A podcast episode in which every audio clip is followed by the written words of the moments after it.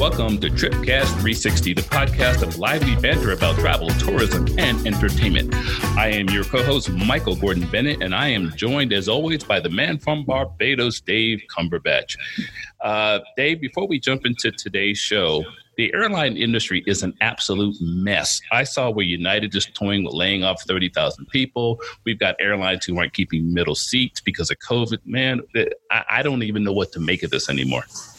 Yeah, I mean that's that's sad. I mean, thirty thousand people at this time. Um, like yourself, I don't know what to make of of it as well. But um, they did disclose the reason why they're laying off that many people. Uh, I didn't. I only glanced at it, and, and, I can only guess that obviously part of it is the uh, lack of travelers. Uh, I mean, you know, you know, I got on a plane a couple of weeks ago for the first time since COVID broke out, and, and the yeah. airport was empty. But uh, I mean, our response to this COVID virus is absolutely killing an industry that we love. And I don't know how to make it right. It, it's a struggle. I go through all these machinations in my head of trying to figure out how to get this industry back on its feet, but nothing's going to change until we either come up with some sort of national unity to get this under control or a uh, vaccine. Yeah, I mean, I'm thinking more in lines of a ba- of a vaccine. I remember we saw a survey and the survey asked a number of questions and the, the number one response to that question was people will feel safe to travel again once there's a vaccine yeah so yeah i agree i think we're going to have to wait on that um, before we get to our guest uh, I'm going to do a few housekeeping notes as I always do. Uh, you heard in the open that we are a show for the voiceless traveler. So if any of you have some great travel stories out there that you would like to submit to us, you can possibly be a guest on our show, or we can just put your stories on our website. You can send us an email at contact at tripcast360.com. That is contact at tripcast360.com. We would love to hear from you. You can also listen to us on all of your favorite podcast platforms, whether it's iTunes, Google Podcasts, Spotify, iHeartRadio. We are on all of them. And you can also follow us on our social media channels Facebook, Twitter, Instagram, and YouTube. And again, our website is tripcast360.com. Dave, you ready to get our guest on here? Yeah, I'll tell you, you know, just to tease a bit. um, I'm all excited about this episode. Our guest has been a TV host, a filmmaker, a public speaker, a reporter, among so many other things. So uh, let's get started. Well, let me let me bring her in here. She's appeared on the Today Show, NBC News, CNN, HLN, The Weather Channel, Dr. Oz, and numerous local stations across the country as the go-to travel expert. She's a two-time National Emmy Award-winning journalist, who, in addition to travel, has covered sports, entertainment, movies, environmental issues, and a number of lifestyle topics for both television and digital media. She currently produces and stars in an exciting travel show on Amazon called Beyond the Usual. Davi Sutton, welcome to Tripcast 360. Hey guys, old friends. Glad yes, to be reconnected. yeah, D- Davi, um, it's been a long time. The last time we we saw each other was in 2017, I believe believe, in Grenada. Yes, it was Grenada, um, and oh, I would love to be there right now. yes, um, it's been a long journey for you. What are you doing these days, and tell us about your journey thus far. Well, these days, um, I just actually released the first, and this week is supposed to be the second, but I think it's going to be pushed of a series of tra- coloring books based on travel. Um, so that's kind of what my focus has been just like most immediately. Um, but the rest is I have a production company. So we create content for different um, networks and publications. And so some of the stuff is going to slowly be rolling out because we film and produce these things, me and my team, at different times. And sometimes it all comes out at one time. And sometimes people are like, oh, you've been busy and I've been busy, but there is still only 24 hours in a day. And when people decide to release things, sometimes it all comes at one time. And that it's fun to get the response of, um, I didn't know you've been doing that, that, and that. there you go. tell, tell us the name of this coloring book and what was your inspiration behind it? Um, the first one is called, and I have it right here. Um, Wonders of the World and Other Fantastic Places to Visit. Um, and I, well, I'll tell you the inspiration, but I'll show you a few of the fun pages. So the Wonders part, we have like little snippets, but it's meant for you to mostly to color. And then the rest are kind of just places where I ask you nice. to like there's a um, there's a transition page that says you can color or you can get also guess where they are. Um, they're meant to be torn, and if people want to hang them, you can color, you can use chalk, you can use watercolor. So I spend a lot of time on that, but it all really um, came together. I kind of had the idea, but you know, when you're on the go all the time as travelers, it's some of these to-do list projects never get to get done right. and i've been able to do some of these things but during um, lockdown and quarantine um, coloring actually helps uh, release anxiety and stress so I find that people like my mom has always loved to adult color. So it's not just for kids. I know some of my friends who have supported the book, they bought them and a couple of them and given them to their kids. And I was like, hold up, they're they're meant for I say for age four to 104. Um, and it's just a way that you can wake up in the morning and start coloring. You could do it instead of looking at your phone at night. You can like lull yourself to bed and start coloring. So that was kind of like the inspiration of getting it out now and during this time. So there's a series of four. The second one is on maps. It was meant to be this week. Um, that's a little bit delay. Um, and then the next one is on beauties of the world. So it's uh, exotic women um, around the world in coloring book form. Yes. And then the last one will be on um, uh, endangered species. So that's going to be that project. Get that out there and move along. All right. T- tell us before we get uh, off to the next subject, where can we get your book? So you can find it. I have a lifestyle website called um, Travel with Davi. So it has a lot of little stuff that I've hand designed. Um, I have the like earrings like this that are like coming out soon about the world. They're, they're maps of the world. I love maps of the world. I have a face mask that um, we are re-upping. They immediately sold out when we sold that. So travelwithdavi.com. But the books, you can do get it there, or you can go directly to Amazon. Amazon, quickest way to get it. I'll tell you directly from their website. They just take a little bit longer. Um, the directly for the website option was if you wanted a signed autograph one. But right now, I'm just telling everybody go to Amazon. I believe I read that you grew up in a Christian family.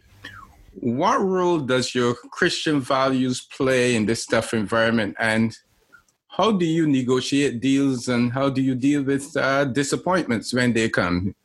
Oh, that's very interesting. So I did. I grew up like in a, a really kind of strict um, American Black non-denominational uh, Christian family. Um, kind of conservative. I had one friend in politics says that people don't realize how many black people are conservative. It's just that the conservative party here, they'll go on the podium and say something racist and then that just pushes you you back but they actually believe a lot of the same things that the conservative party.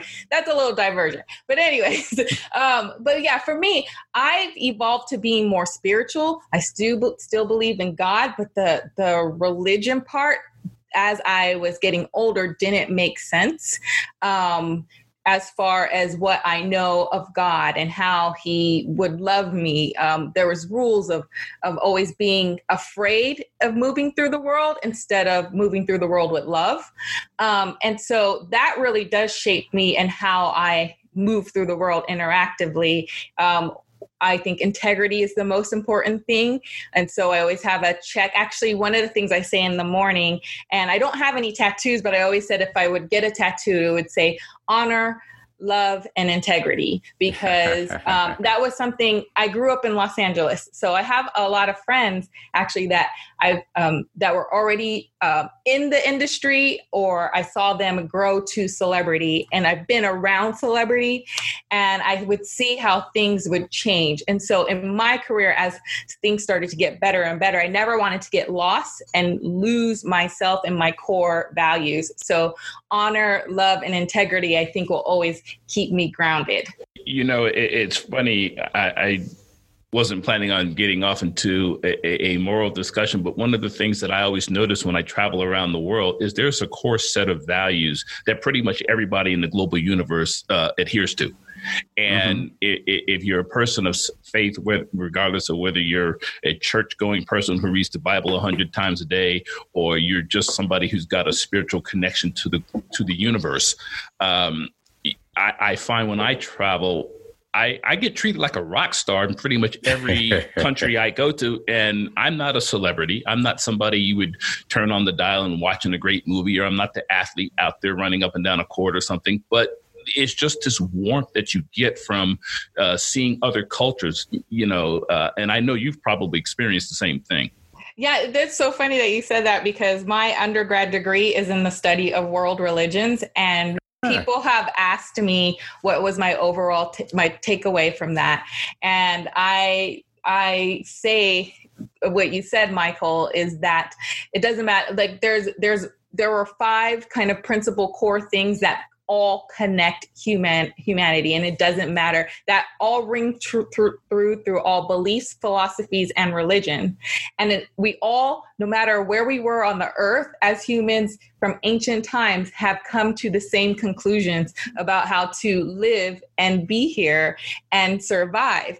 And love is the under is the one that ties it all together but there's always a rule of like not stealing and using integrity and not killing. And this is the fun part of what i always throw in if some if if the audience is willing to kind of uh, take it in. I was like there's also something that's really interesting that I, I observed in studying because that I studied that at um, UCLA. So um, it's a public school. So it's not theology, which a lot of people conflated. It's the study of world religions. Right. So we did a lot of history, anthropology. We did some philosophy, but it was really a combination of history, anthropology, some sociology. And with the anthropology part, I noticed that every corner of ancient society had a supernatural encounter.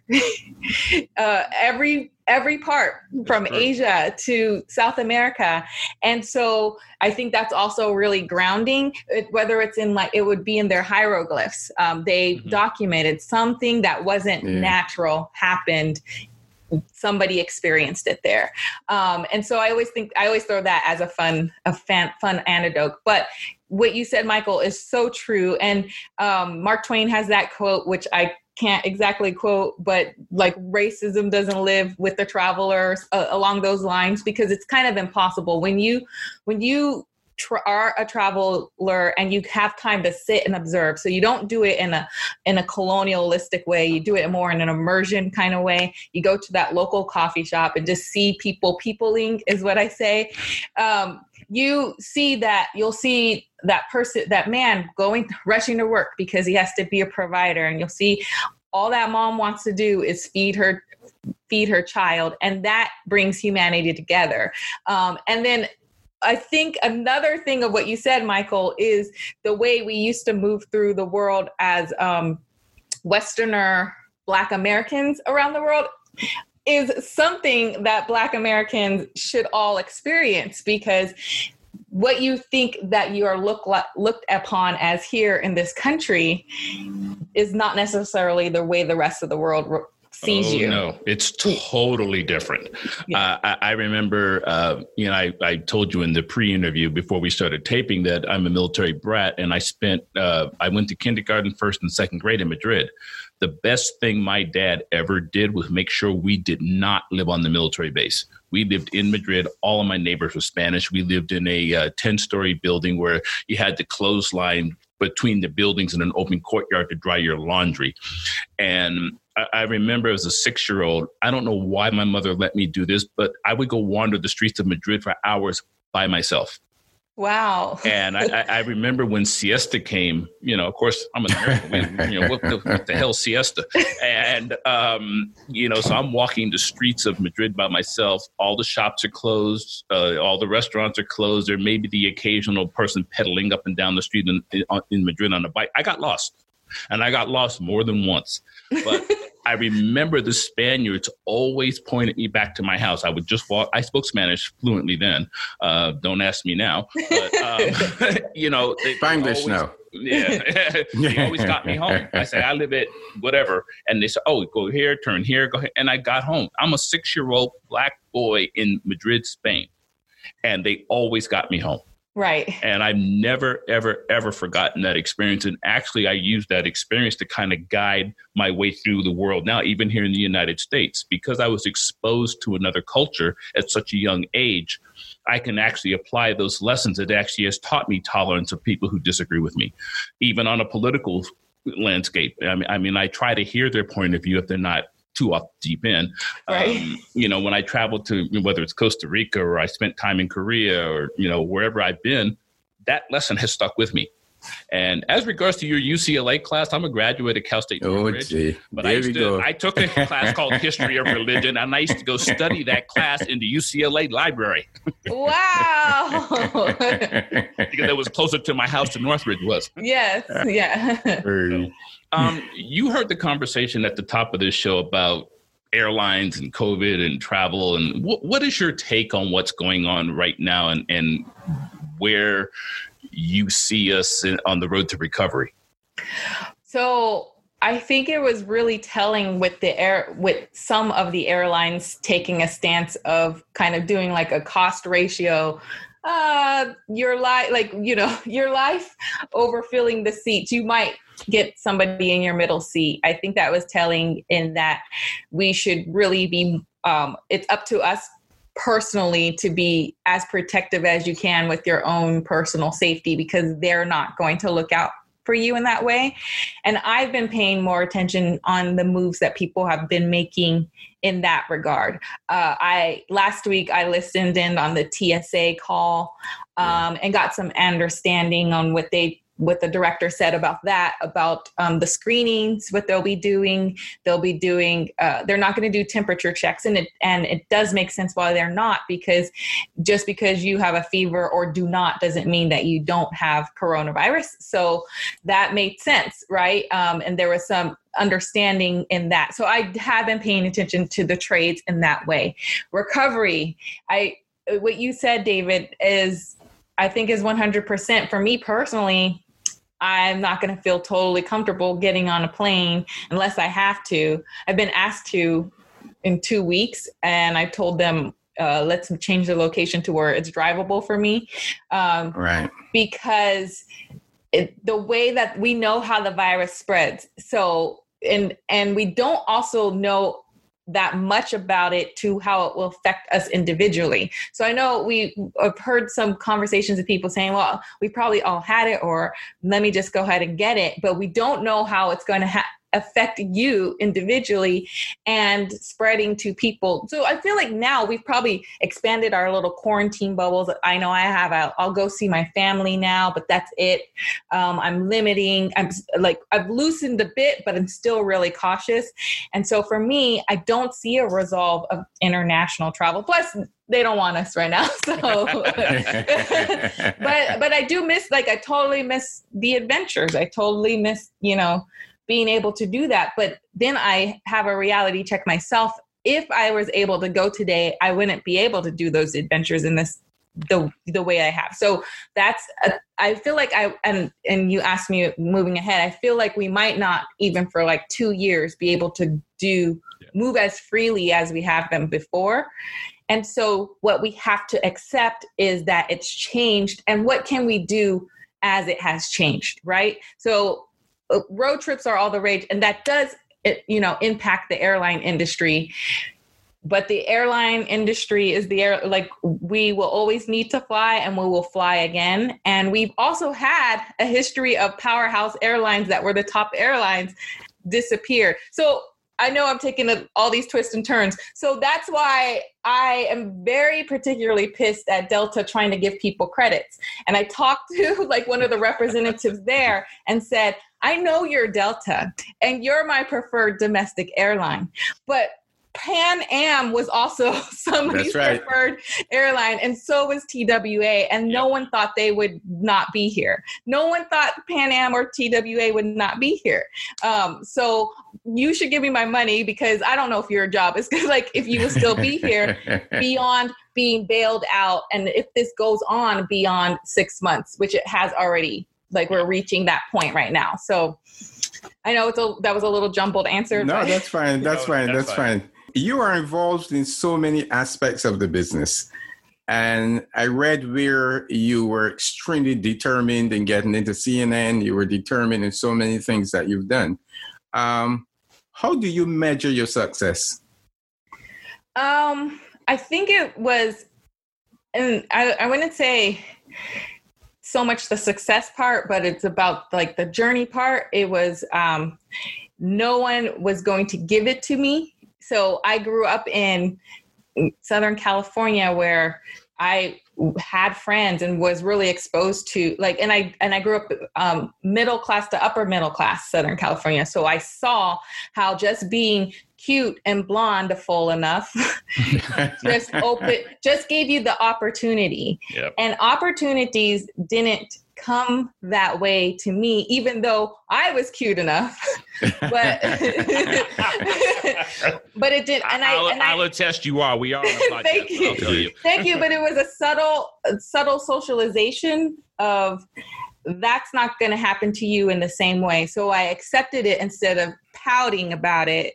And my focus and driving to getting where I wanted was to create it. So I've always been creating it and presenting it and then allowing people like sh- I always had to show proof of work instead of just getting the opportunity to prove the work. Do you understand right, the right. different the difference? Yes, and, most certainly. And when I talked I used to talk a lot more to like college students and I would tell them about your journey and especially if it was to um, kids of color that you have to early on accept that it's not going to be the same. Like you can't pout that Ashley just got looked at or Chad just got the opportunity because his dad's uncle worked at the building, which I saw when I worked for Turner Sports. The internships were rare and would always be some kids, neighbors, something to the executive.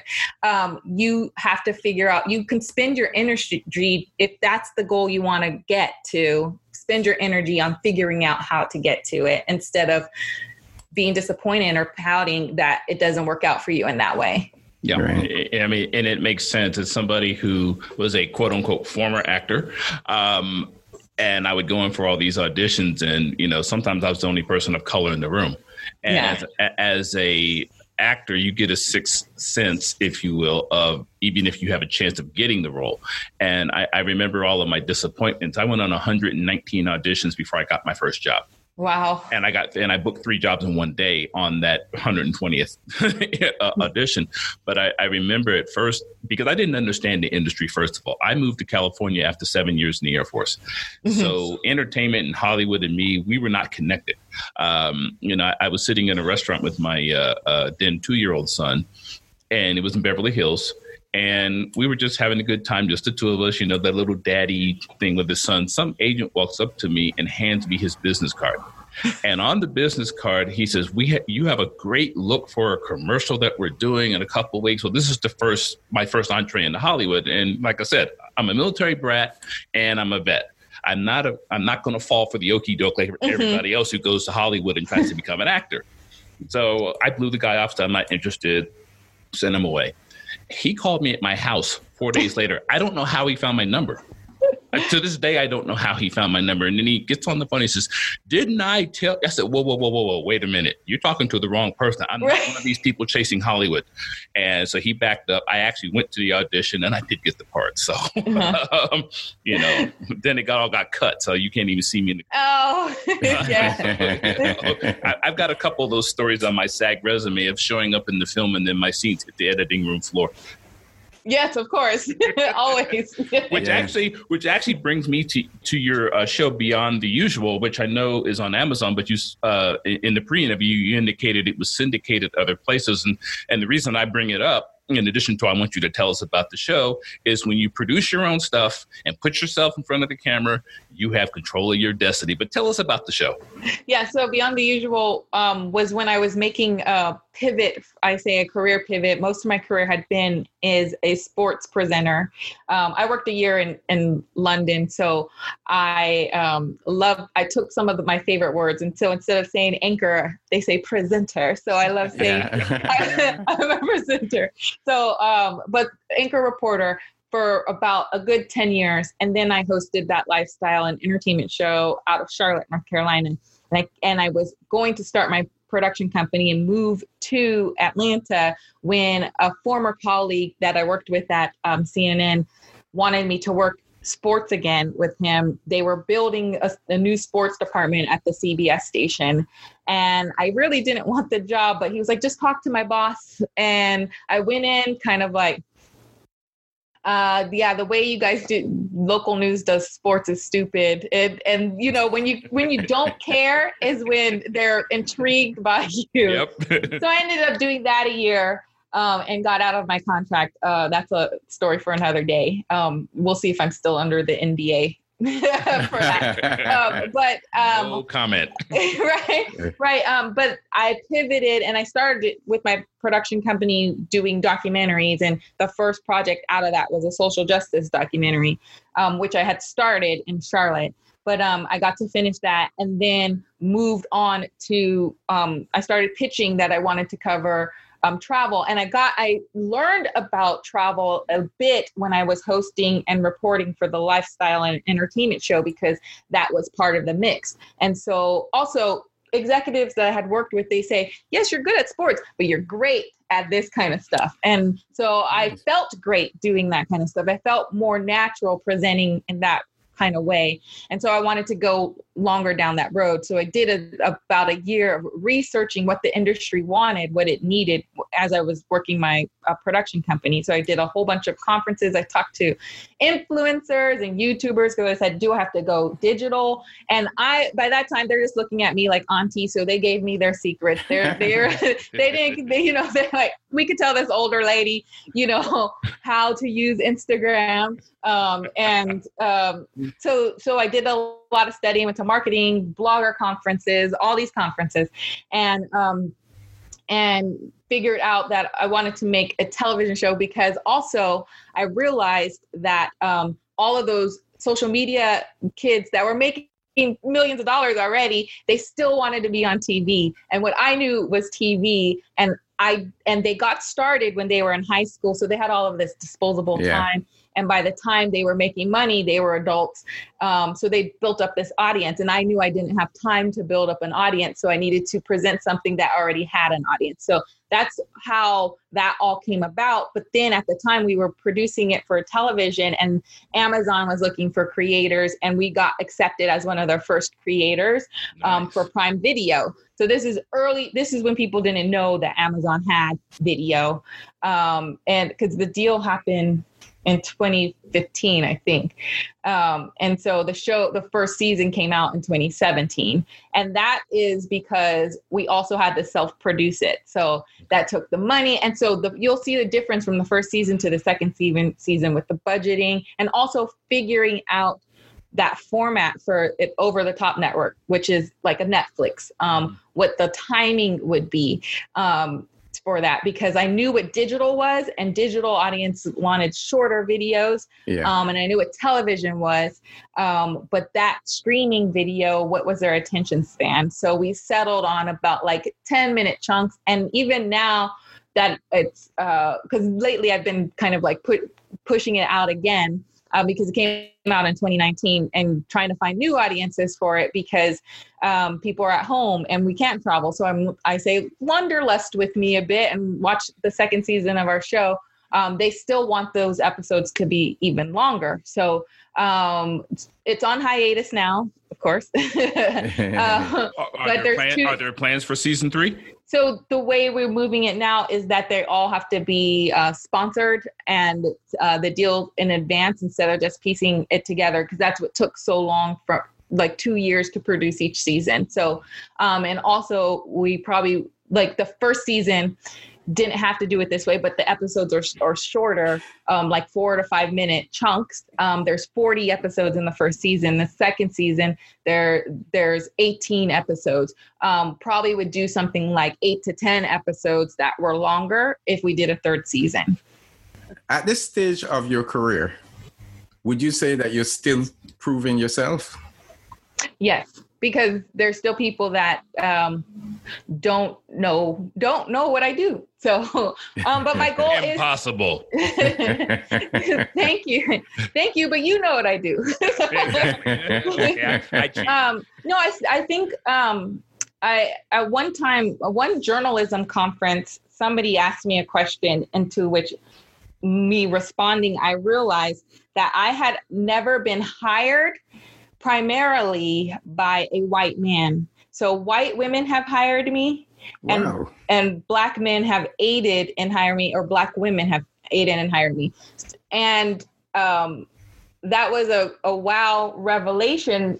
And I've had white men like general managers, so they eventually signed off, but the advocate, the person who p- presented me or pitched me, the sponsor, if you will, had not been a white man, which we go into like when we talk television, we go into casting, especially when we talk like local news. If you go through and scroll through the profiles of local news, you'll see who the usually the news director has a type, uh, male and female. They have a type. You'll see that their Yeah. their cast or their their team, their news team look a particular way. Um, and so that could be an explanation for that as, as, as, well. But yeah, so um, I've never um, actually now I now that I say that, no, there was a white woman who told the white man. yeah, so it's always been, I was thinking my one of my very first opportunities early on is when I moved to Atlanta. I worked for Comcast Sports, um, which no longer is here um, in Atlanta. And when that job ended, like the network ended, um, this white woman said, "I know where you can go," and it was for the statewide. They had this um, show called Prep Sports Plus, and it, it was such a fun show to do. Um, but we covered high school sports across the state of Georgia, um, and she presented me to the to the white man. so it's always been like that It's always been a female. female or or black man so um, there's been a black man who had told their boss about me or a black woman who's told their boss about me or or any kind of woman who's told their boss about me um, but mostly women mostly women i will tell you You, you know what? I'm n- now that you said this, I'm going back through my entire career trying to figure out who hired me. Other than the job that I had at KCOP, I have never been hired by a white male either. It, I, it just occurred to me. It's always been, it's primarily been women. it's women yeah It's Um, and- primarily been women who hired me.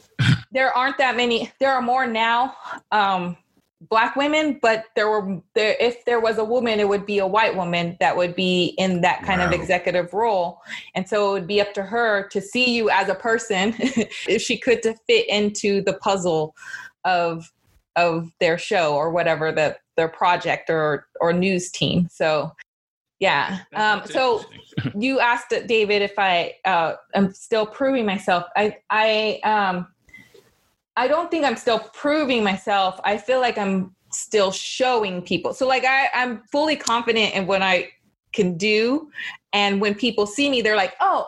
I, it, exactly the the my deal with um, the Dr. Oz show. So um, I have a friend that I went to college with is who is one of their investigator reporters for that show, and I was in talk. They reached out to me maybe a, a year earlier for to come on as a guest for their show, but it wasn't the right fit. So that's the thing with me. Like if it's not for me, it's not for me. So I'm not going to do Right. it just to do it. So um, I turned it down, but I was I never thought about doing that kind of show, like travel healthy, like healthy travel, the healthy traveler.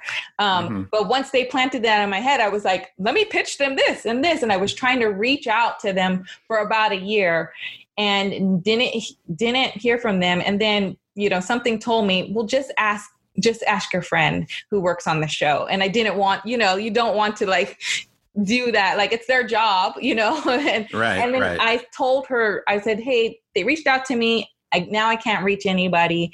Can you? I have this idea. Can you send it to them? And then she actually helped me rephrase my pitch that would make it more appealing. And when I tell you, four or five producers got on the phone with me the next day and said, "How do we not know you? We never had a tra- like a person to cover travel. These are great ideas." And be without me even coming on yet, they're like, "You're our travel girl. You're you're Dr. Oz's travel girl." Right. Um, and I was like, okay, this is great. So that's what, I, going back to like, they just have to see me. I feel like I've done a lot of proof of work.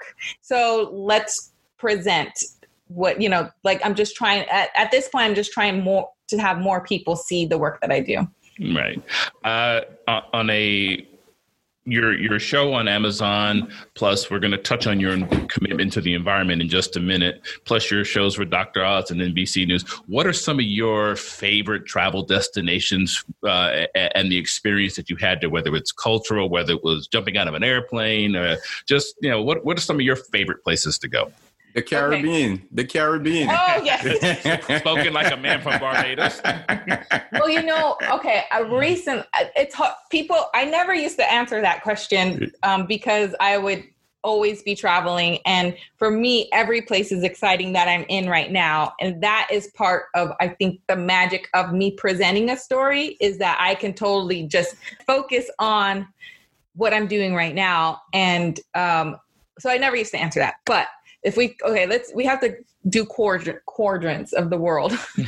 If we if we i went to aruba and was fascinated because of what they're doing with the environment. So i actually did a story based on that but also it doesn't feel like a caribbean island. It feels like arizona there. It's that dry desert island and i got to explain to people what a desert island not a deserted island is um, and how they had the cactus um, but i can't pick a favorite caribbean island. Also i haven't been in i haven't been everywhere there yet. Um, and um, and then recently uh, well my very was it my last no one of my last trips uh, this year this year it seems like last year. So, so sometimes i wish they put a big x through 2020 go ahead. Or or stop it after march because yeah, exactly. 2020 yeah. a and then 2020 b. I was in fiji and i was fascinated with fiji because the infrastructure there of how like they do get hurricanes and volcanoes but they just expect like it like there's still people there like no one's escaped like they haven't say i'm out like there's islands too you know um they they're just prepared for it um I don't, but I, I, I gave you a couple places, but I really can't pick a favorite place because I, right. my approach to travel is that I get to like i always feel like oh my god i i get to go here. I get to see the people. I really am Im- immersive with it. Um, and i also really strongly think it is because i'm a person of color.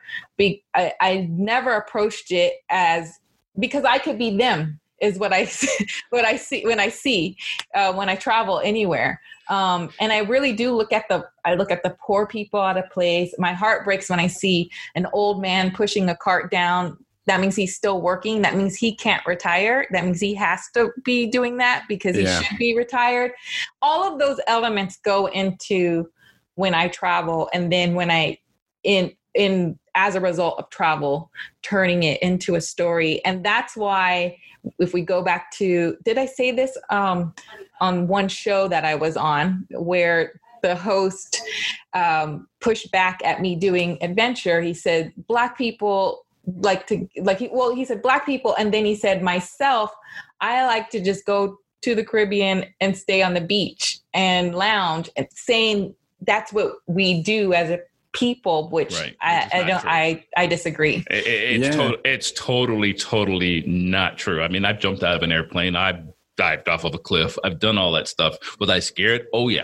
Yes. Uh, you know, but, yeah. but you, you kind of, you figured that out. But the, the pat answer I give to when the question that I just asked you is I love the world. Every place I've been is great and that's yeah. just the way I leave it. Um, I, I, don't get into trying to separate one from the other because it's impossible. With that being said, I do have a few great experiences, and Fiji was actually one of them. Um, I, I, remember when I got to Fiji, it was a 12-hour flight from LAX. It was five o'clock in the morning when we landed, and the people who arranged my trip put us on a seaplane to Vomo Island. For those who've never been to Fiji before, Vomo Island is a honeymoon resort. Now, I I'd been two months uh, divorced, and I'm sitting on the beach by myself in my cabin. I'm watching all these married couples around me having this great time, and I'm like, uh, you know. Um, so the hotel staff felt sorry for me. So every morning I woke up, I walked outside of my cabin, staring straight into the ocean, and there was a, a bottle of champagne sitting there. I had oh. so much champagne after a week there that I actually wound up giving it to all the honeymoon couples. So I get it.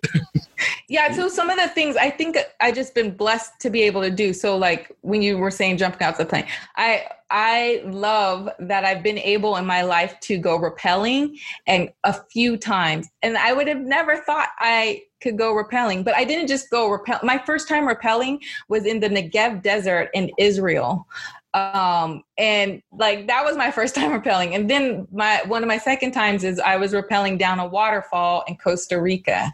Um, and then you talked about going on a seaplane. I've got to go on a seaplane before. Like seaplanes are crazy. Like when I'm on a seaplane, I'm like, how come all planes aren't like this? Like why can't we just always land on water? We don't need to take the long runway if we could just take off and go on, yeah. on water. Yeah. And they fly at lower altitude, so you can see everything. Yeah. I mean, you can actually, if, if you're like in Fiji, you know, I was able to see the know, coral, the coral beneath the surface just flying over it. It, it was great.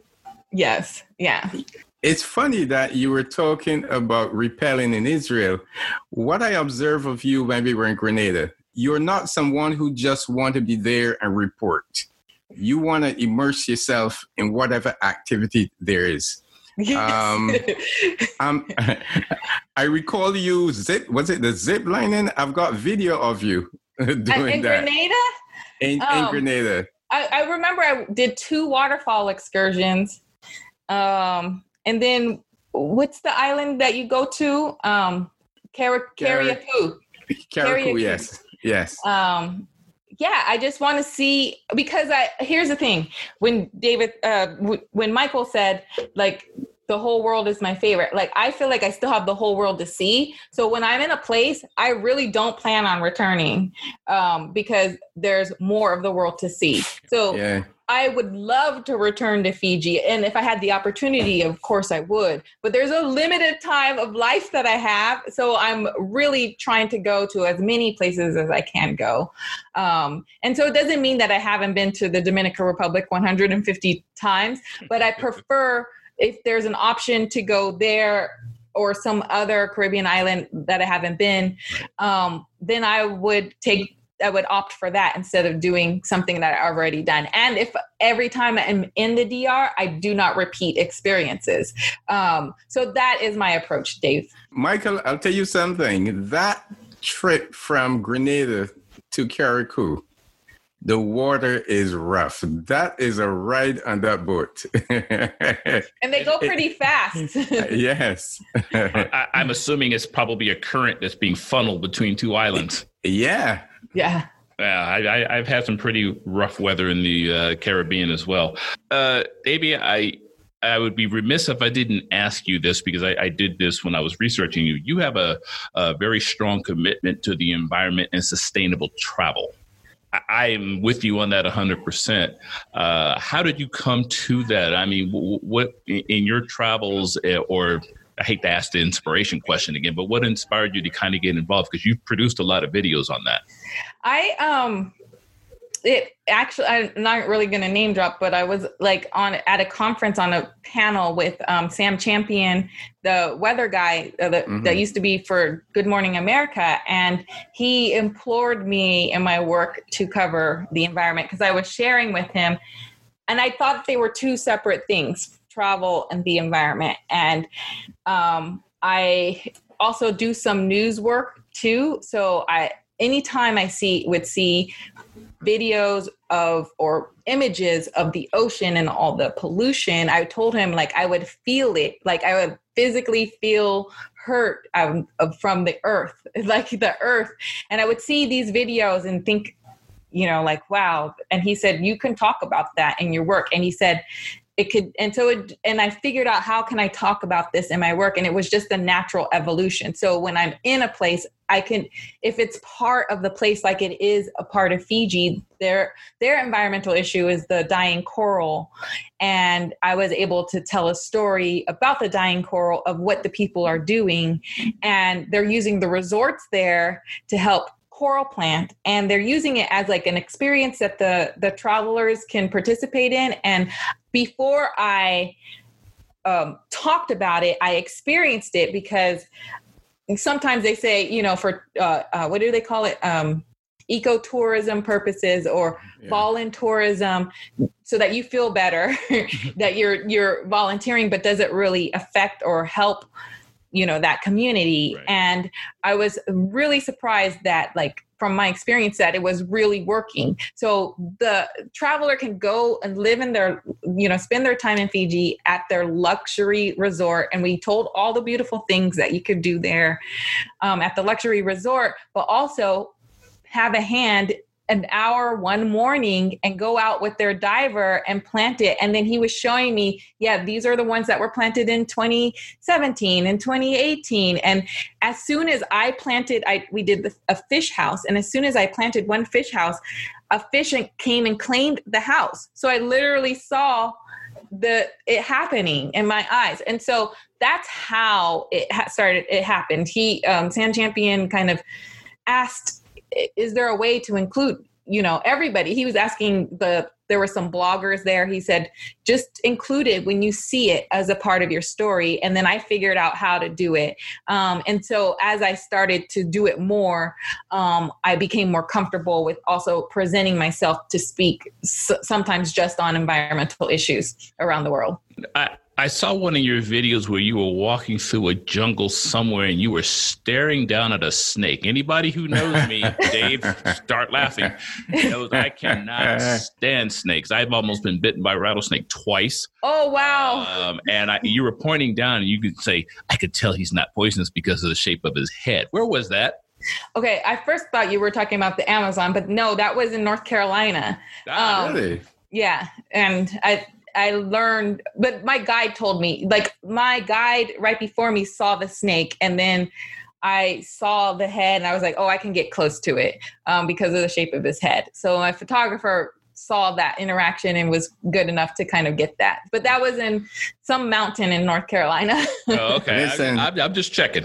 Listen, yeah, yeah. As far as I'm concerned, a snake is a snake is a snake. it's true. But also, here's another thing with snakes. Um, they can be scared scary and they're scared of you and even if it was a poisonous snake there's only one position that they can attack you in so if you see a snake coiled that's when you're in trouble. Yes. um, okay. That's because it spotted you and it was ready to attack. But if it's just snaking along, just get out, the, skip past it, get out the way. We have no, we have no um, business here, snake. Me and you. So I don't love snakes, and uh, they creep me out too. Um, but just knowing that I like taking adventure treks through woods and stuff. If I, uh, knowing that if I encounter one and he's not coiled up, then I'm pretty. I have some time to get past him. Yeah, and, and most and most snakes look for an escape route. They would prefer yeah. to stay away from you. The only reason that the uh, two times, both times was in Florida, uh, that the rattlesnake coiled was because a I didn't see the first one and I was surprised at how fast he got away when a friend of mine threw a shovel at it to get it away from my face. Really? The second rattlesnake. Oh, he was back, in your face. Did he? Was he from a tree then? He was hanging from a tree. and, and so that's like, that. Yeah, there was like five or six of us. We was I don't know why we did. We were stupid kids, but uh, we would go walking through the woods by my house in Florida. And we did this all the time. And this one time, there was like six of us gathered there, and we decided to go trekking through some of the trails. And the snake was actually in a bush that I actually had to walk right by to get back to the to my house. And my friend saw it at the last second and threw his shovel. Otherwise, that snake had me. Oh wow! he had he had my face because he was at face level. The second time I ran across a snake was also in, in Florida, but this time it was different. The golf course at, at Tyndall Air Force Base is out in the middle of a swamp. And they had me go out there one night to check the doors to make sure the clubhouse doors were locked. And the next thing I hear is, I said, Oh no, where is it? I couldn't find it. I heard it, but I couldn't find it. And what I had done was I actually walked within a foot of the snake that was on top of the steps to the clubhouse door, but off to the side so I took my flashlight out and I mm-hmm. kind of shined it around until I can see it. I finally spotted it and I slowly backed away. He, I, I, I don't know why he didn't strike. I mean, I was literally within a foot of it. He should have struck and he didn't. And I got back in my car and I called back to the my my boss. I said, don't send me out here again. also, the clubhouse is guarded. yeah, there, there's plenty of snakes and gators out here to take care of the rest. I don't even yes. Oh man. Yeah. No, I don't want close encounters like that. I I sometimes say like moderate adventure. Um, so you know, like moderate. I don't want to do survivor kind of adventure. Just moderate. I want to go back home at the end of the day and probably sleep in a plush bed, not on your cabin floor. yeah, yeah, yeah. so, Davi, uh, to wrap all this up, first of all, tell us where we can learn more about you. I, I know you mentioned your website, travelwithdavi.com earlier. Um, tell us about uh, where else we can learn about you and then some of your upcoming adventures, whether they be travel related or otherwise. Yeah, um, I would say follow me on social media. Um, actually, recently I just deleted Facebook off of my uh, phone just to save myself because the feeds are are aren't fun right now. Mm-hmm. Um, but at Davi Sutton on all social media. Um, and then davisutton.com is my personal website. And then Travel with Davi is the um, e commerce website. So. Oh, cool. Very good. Well, uh, I want to thank you for doing this. I know, uh, you know, chewing up an hour of your day, as busy as you are, uh, it took a lot. But no, I, you know, uh, I probably can speak for Dave. We really appreciate this. I feel like I'm talking to an old friend. Yes, thank you. I appreciate coming on. Thanks for having me. Thanks so much, Davi.